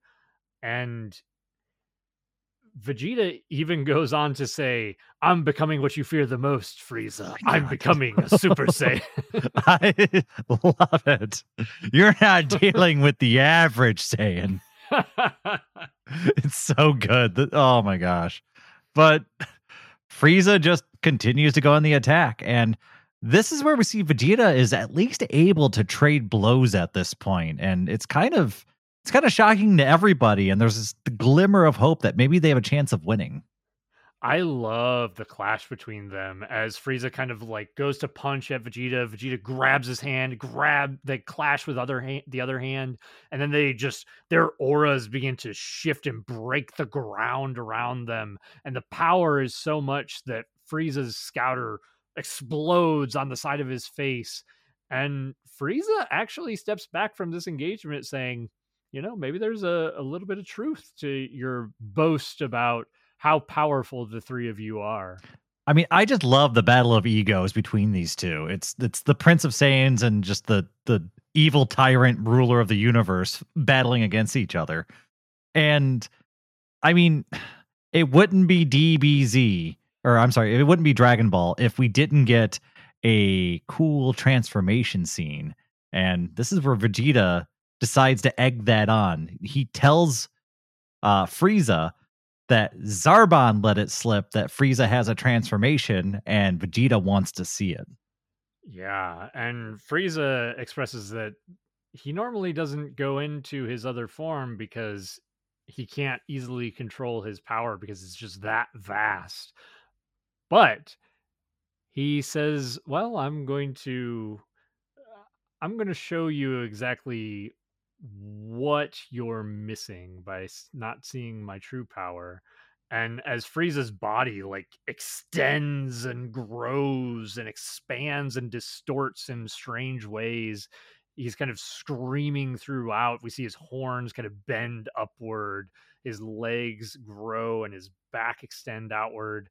Uh, Frieza grows into this eight, nine foot tall monstrosity just built with muscle. Yeah, it's Frieza went from this kind of short, kind of Napoleon kind of form to this tall, menacing form with these big, crooked horns on his head and just towering over everybody. Even during the transformation scene, they give you that sense of scale as you're looking from Frieza's perspective as Vegeta goes from about eye level to looking down on Vegeta as his face shifts from confidence to terror. Yeah, this is I mean this is cool. This is uh, a, a, kind of an iconic transformation scene and Frieza expresses Hey guys, you want to know what my power level is now? Come on, ask me about it. Do it, do it, do it, do it. It's a million. yeah, and so we're up to a wonky million as all of our our heroes are kind of terror struck. They're unable to move, and it's at this point that Frieza is just setting his eyes on targets. And yeah, if if anyone doubted his power, just a little burst of it was able to knock all of them back just before he zooms up and impales Krillin on his massive horn. Oh yeah. Krillin gonna get the horns here. And that's kind of where the the episode ends is Krillin being impaled and blood beginning to drip down as Frieza devilishly kind of licks it as it runs across his face. This is this is great. I mean the God, the close up of the Frieza's big horn inside of Krillin and the blood pouring out. Honestly, I really like the music that they chose for this scene too. It's it's almost like a it almost has like an opera sort of feel to it, but it's it's very dramatic. It, it, I think it fits really well. I, I commented on that too. The it's got like chanting and electric guitars all happening at once. It's pretty rad. It's I mean it's unique. It reminds me a little bit of um the what is it the Final Fantasy movie that came out forever ago when they redid Sephiroth was it One Winged Angel or whatever that song is called. Oh yeah, it, it does have a little bit of a Advent Children vibe. Yeah, uh, it, it's it's very rock opera um sort of feel to it. But I mean, it, they're they're kind of expressing this is. Uh, I mean, in in essence, this is the death of Krillin. So it it feels like a very appropriate way to to kind of frame this scene and also kind of leave us on this cliffhanger uh, for the end of the episode. Yeah, and that brings us to episode 38, which is Frieza bears his fangs, transcendent power attacks Gohan. And this is I like where it picks up too because everything's kind of frozen. Time pauses as we as Krillin just lies there impaled on Frieza's massive horned head. And we see Gohan just like struggling to think of something to do to help his badly hurt friend. Um, the music here is very somber. It fits the scene. It's you're almost kind of framing it as saying farewell to a friend. Yeah, it's it's interesting. Again, I I really like the music choice here. It's uh it's really well done. The Frieza at this point just kind of tosses Krillin off into the water and as Gohan kind of dashes forward to try to help his friend, Frieza gets in Gohan's way, and Gohan is not having it as he goes full ass whooping on second form Frieza here. Yeah, and he he even demands that Frieza move, and it's an order that Frieza should have listened to because when that ass whooping happens, Frieza just gets knocked down hard, quickly, even to the surprise of Vegeta, and just craters him into the ground, followed up by a series of just massive ki blasts with one at the end that just just radiates red energy. Kind of the hatred that Gohan was pouring into his ki was reflected in this blast. I love this scene. I also, I mean, it's both very poetic and also hilarious that this five year old child is beating the ass of the emperor of the universe, who is also arguably the most powerful person in the universe right now. And eh, not only is it a five year old kid, but it's a five year old Saiyan kid. That's insult to injury right there. But I mean, it's it's fun for a second, but Frieza is far from from done. Uh, about the only thing that Gohan was able to do was maybe put a little dent in Frieza and then give Dende enough time to pull Krillin from the deep waters of Namek. So at least they got his body. Yeah, uh, and this kind of turns into now Vegeta and Gohan are trying to figure out okay, how are we going to handle Frieza? And Frieza doesn't give them a chance. Frieza goes on the full assault and starts to clobber Gohan, uh, returning that ass whooping. And Vegeta takes that moment to try to sneak attack Frieza, thinking that, you know, he got the best of him. But the ki blasts that Vegeta delivers seem to deal almost no damage to this new form of Frieza. Yeah, and this was, I mean, this was a big ki attack. It was very Galick Gun esque in its um in its form. And even though it hit home, it I mean it did no damage. And this demoralizes Vegeta. We see his arms kind of drop to his side, his mouth kind of just gaping open as Vegeta begins to piece together that uh there there's no way to beat Frieza. Even with all of them, there's probably no chance. And uh, he's kind of out of the fight. He's demoralized. And even though Gohan is still kind of leaping forward and trying to to stay on the attack and do something, everything's falling apart as Gohan just gets battered into the ground. And uh yeah, he's he's slowly crushed underfoot as Frieza begins just crushing the life out of him. Yeah, this is savage. Uh, I I really like how brutal it shows Frieza being to this child, uh, and that kid's gonna have a lot of trauma. Oh Jesus Christ! It's it's shocking that he doesn't have more trauma, but we kind of move to a scene with somebody saving Gohan with a ki blast. Uh, it looks like some sort of disc of some sort and we cut over to our boy Krillin with a Kienzan uh, that cuts off Frieza's tail and followed up with an exploding Kienzan that all kind of like scatter around Frieza, trying to cut him in half. Frieza does manage to dodge the follow up attacks, but this is Krillin being quite a badass here for a second. Yeah, it's really cool. I will say it's kind of jarring having Krillin tossed off and almost dead in the same episode. He gets revived and then come back. So it it happens kind of quickly. So the surprise is like, oh, okay, I guess he's all right then. Um, th- this is one of the areas where I think the pacing does hurt a little bit.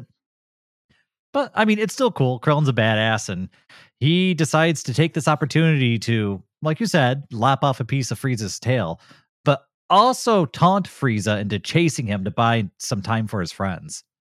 Yeah, Krillin takes Frieza on a wild goose chase, eventually ending in a, I believe it's the Taiyoken or the solar flare, uh, blinding Frieza to buy time for what we find to be Dende, who has healing powers and heals Gohan.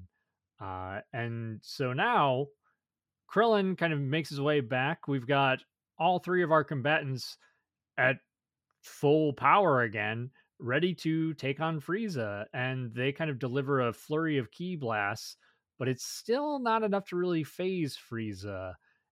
And as they kind of get ready for another confrontation here, another figure kind of leaps into the middle, and we see Piccolo Nail jump into the fray. I love his arrival because he kind of zooms in. He's like, you know, he's got his back turned to him, so he's like looking kind of edgy, and then we get this super jazzy kind of cool intro music. I I was digging it. it it's it's kind of, I guess, it, it's hitting all the right notes. It's very cartoonishy, but also very Dragon Ball. Yeah, I mean eh, some of these episodes have some of my favorite music choices, I think, from Kai. Sometimes it's kind of like, eh, it was fine. Uh, it, it usually feels like at least middle of the road, but there are a few scenes that I'm like, ooh, that hits just right. That was a really good choice. Mhm, That that I mean, it's such a small little detail. But I was like, yeah, that was cool. But Piccolo's unseen. He uh he got his introduction. And of course, being a badass, he's opting to take the fight alone from here on out and orders everyone else to stand down. I mean, it's it, it very much mirrors what Goku did when he jumped in to fight the the Ginyu Force, right? Uh, Mhm. It's it's kind of the badass thing to do to be like, I'm gonna take him by myself. I mean, let, I mean, let the man do it. He's got the cool intro. He's got uh, the cool look. Now, let's see how it goes as we jump into episode 39. The reborn Piccolo arrives, a furious Frieza's second transformation. And the square off begins uh, pretty quickly. It's just kind of a second of gauging each other up, and then, like, yeah, they start exchanging blows. I love Vegeta here being like, the fuck did you guys bring that guy here mm-hmm. for? What's this Piccolo dude gonna do? He was a wimp on Earth. He's still a wimp. Like he's gonna get his shit kicked in. I think it's even worse. I think he calls him trash. Like he just Yeah. like like just poops on him. Yeah, it's it's great. Vegeta's dialogue is fantastic. And I mean, Vegeta can sense energy at this point, right? But I think Vegeta is so flabbergasted by the fact that Piccolo is here to fight Frieza that he's not even like he's he doesn't even have his wits about him to even spend the time to gauge Piccolo's power. Okay, so I I guess this is a good point to bring up the question. So Piccolo is more or less keeping up with Frieza and Frieza's second form, right?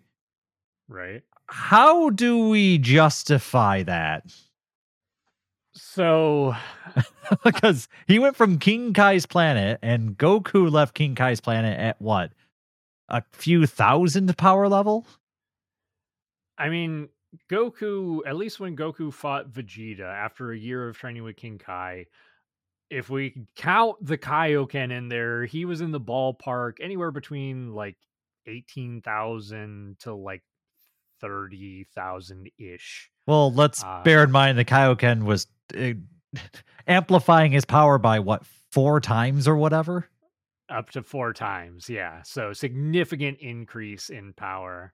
Uh, so, I mean, baseline Goku was probably sitting at like eight to 10,000 maybe. Okay, Um, so, and we already saw Nail was at forty two thousand when he was fighting Frieza. I mean, I I would give it I would give it to Piccolo to be in the same ballpark as Nail, maybe, and I think that that's even stretching it. Uh, however, I think, and we've kind of seen it multiple times throughout the show, that the Namekian fusion is insanely powerful. Like, not only here do we see Nail and Piccolo get an insane power increase, but when Piccolo fuses back with Kami uh, to fight the androids, he also gets an insane power increase. And then we even see in Super, uh, those two Namekians who fight in the tournament, they all kind of like fuse together with a bunch of Namekians to become wildly powerful. actually, I think in Super wasn't their whole planet like fused into two people? Yeah, yeah, it was an entire like civilized or well, an entire humanity of of Namekians and two. I'll Namekians. pose the question again. Then, um, do you think those two regret doing that after we see the end of Super?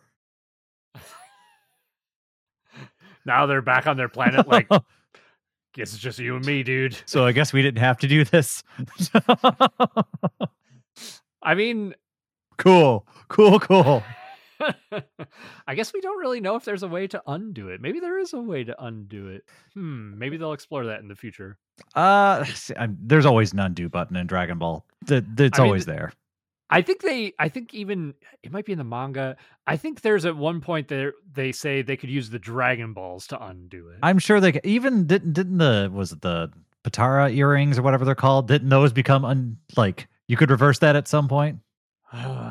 they technically had some sort of stupid time limit. Only if you're not a god, they have some sort of time limit. Stupid retcon. yeah, just just have fun with it, I guess. Anyway, um, so Piccolo's super strong. Um, Nail is no longer a being who exists. He is just just Piccolo juice up food, and that's enough for Piccolo to hit roughly a, a million power level.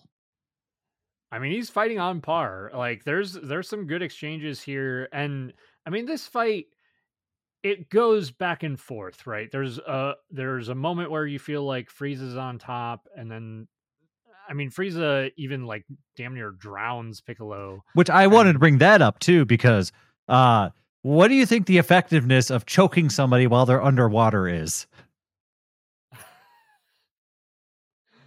I mean, maybe they're trying to like make them draw breath so that they're they're not like holding. You can't? Do that when you're being know, choked, though. You did nothing goes through there. Isn't that the whole point of choking somebody? I don't know. Yeah, I don't know. I just It- laughed at it. Just choking them underwater. Uh, they're sorry. being extra choked or extra ex- ex- you definitely, even if you do breathe, it's water. Like it's real messed up, man. so anyway, this is this is like a repeated like measuring stick battle um where each one of them kind of keeps upping the ante as they battle it out. Also, this is not one of my favorite as far as choreography. It is a lot of just kind of blurry armed ki blast, like a lot of the stuff that I would consider um cheap animations, like resource wise.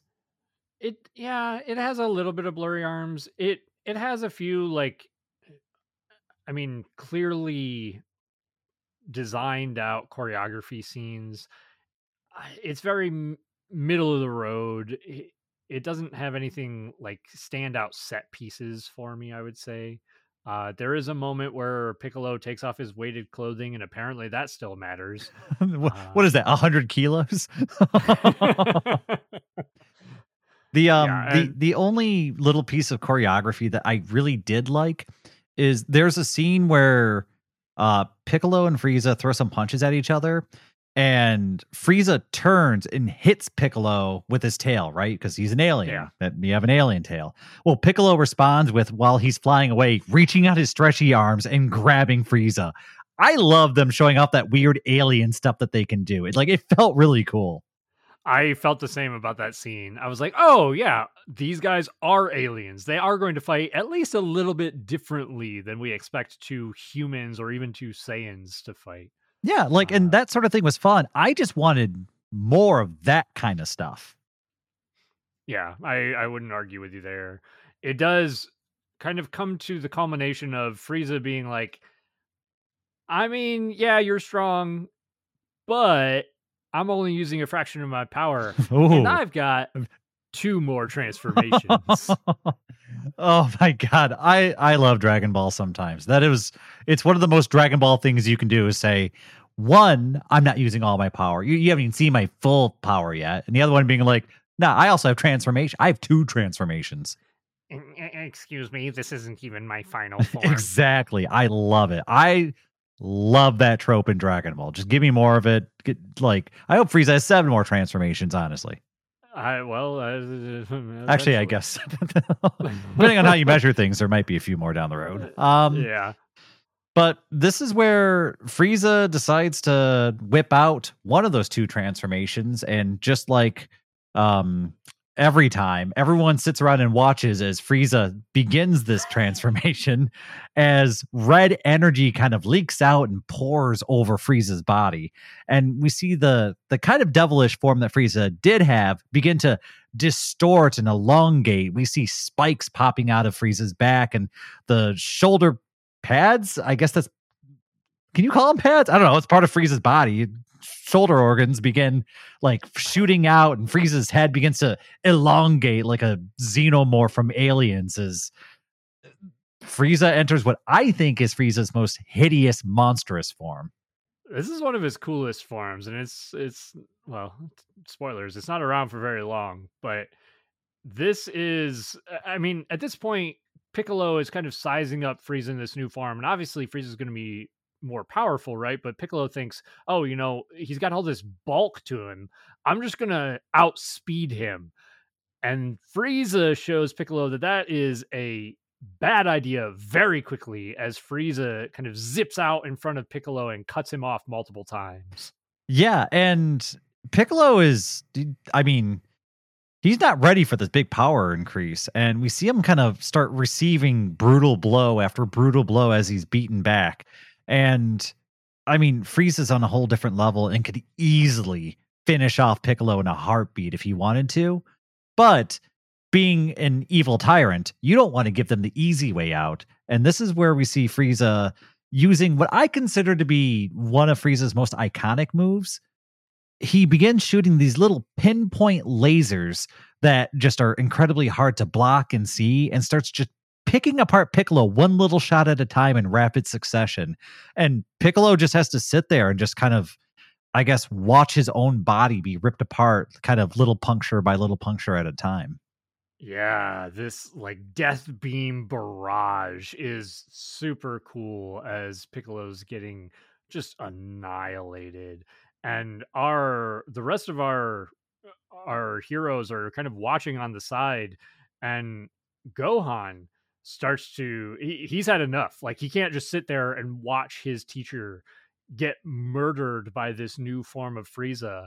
And so Gohan takes off ready to intervene and Krillin starts to take off after him trying to save Gohan but Vegeta quickly grabs Krillin and says you're not going to be of any use in this fight. I need you to hurt me within an inch of my life and okay, Vegeta's plan is to have Krillin hurt him and then use Dende's healing that he had just learned about to kind of get that Saiyan boost, right?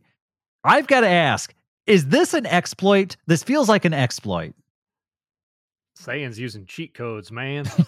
like, why wouldn't it just like if I could do that, why don't Vegeta and Goku just do that to each other back and forth until they're infinitely strong, right? Like, why just do that all the time? Why even train? All right. First, you kick me in the nuts, and then I'll kick you in the nuts. yeah, just do that forever until you're gods. I just, I don't know. I dig the idea of it. I actually, if that would work, I actually hate that. I mean, there's a few things. I think that there's a few like very thin reasons why they don't do that all the time. One being, I mean, do you really want to have your stomach blown out uh multiple times in a day like feel as if you're basically being killed and have that sort of pain and experience that multiple times uh the other one uh being, they have dragon balls just wish to not feel pain I mean, you got a point there.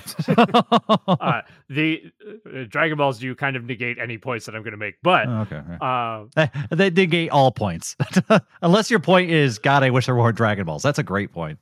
Exactly. Uh, the only other one being that I would bet. Uh, I mean, Vegeta's in kind of like dire straits here, so it's kind of like a last last ditch effort, but I bet that the Saiyans or Vegeta and Goku in particular also are thinking like, ah, that's kind of like cheating. I feel like I want to earn it. I want to train and get powerful.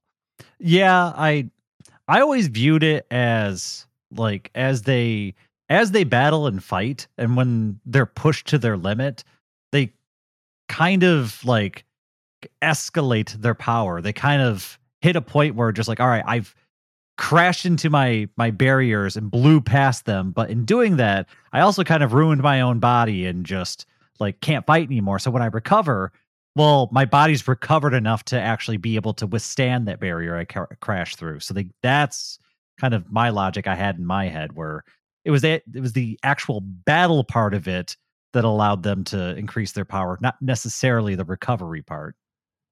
Yeah i see what you mean. And i mean i i think they if they if it happens to them naturally in combat, I think they're you know they're all about it. But yeah, I I could see them not wanting to do it as this sort of exploit that Vegeta's using in this moment. I just love that that's what he's doing. That that's an exploit. That's a goddamn ex- ban that guy from the game. Yeah, he's cheating, man.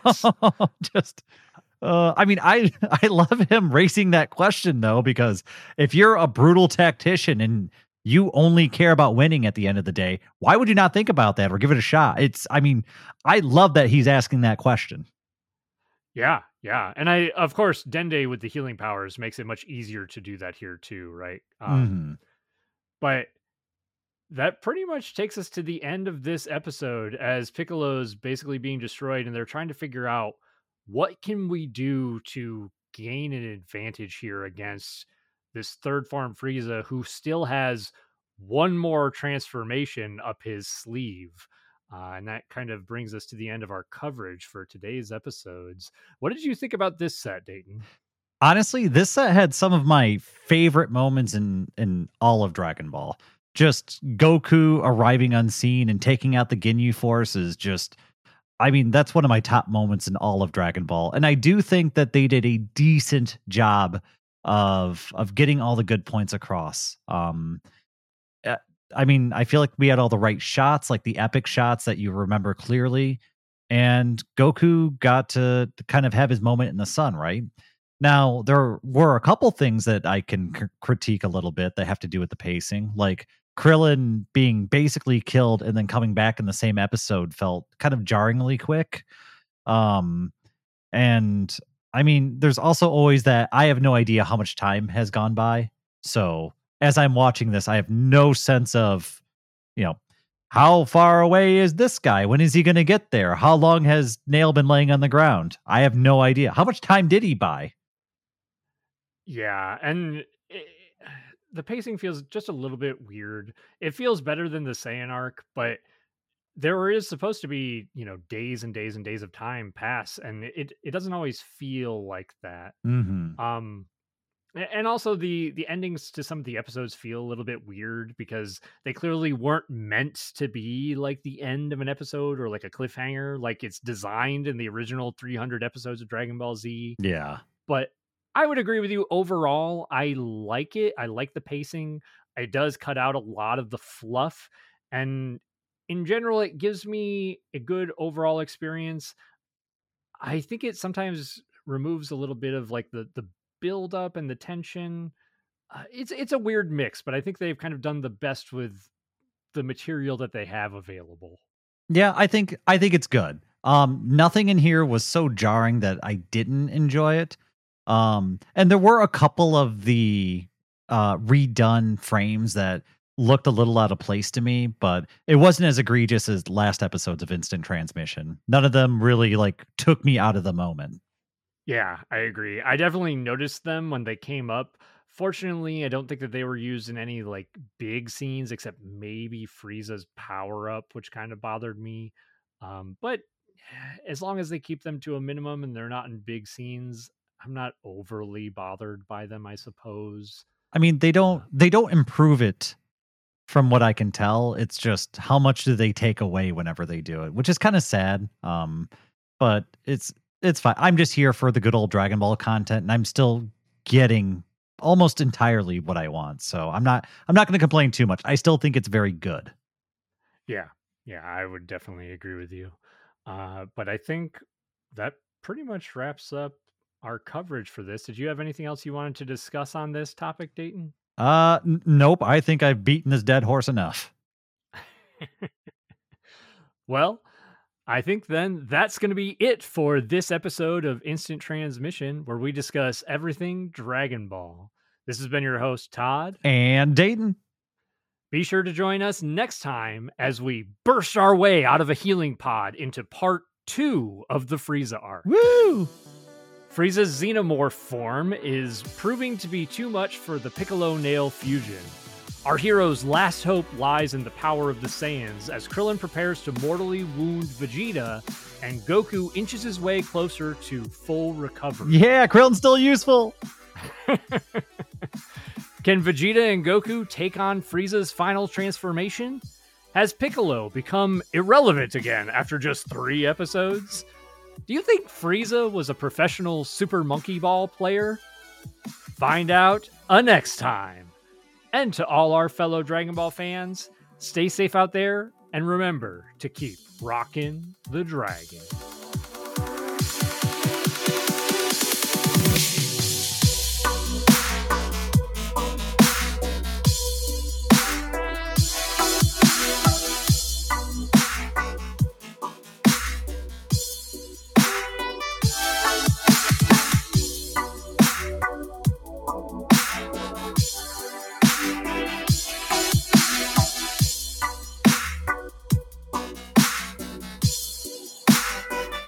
See, this is why we need TV.